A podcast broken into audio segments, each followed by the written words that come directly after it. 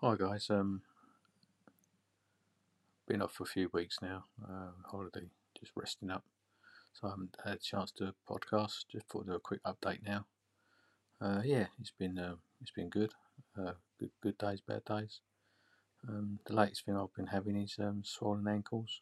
If I stand up too long, uh, it's happened uh, a year ago, and I took the turmeric tablets. It seemed to um, rectify it, but this time it doesn't seem to be working. So I should be going to the doctors on Wednesday, see if there's any other tablets they can give me to help me relieve the um, pressure in my legs when I'm standing up for too long.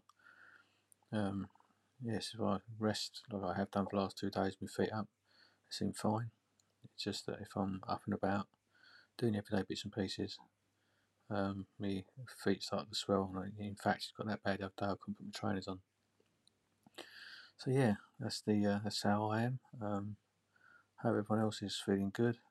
Um, and uh, speak soon.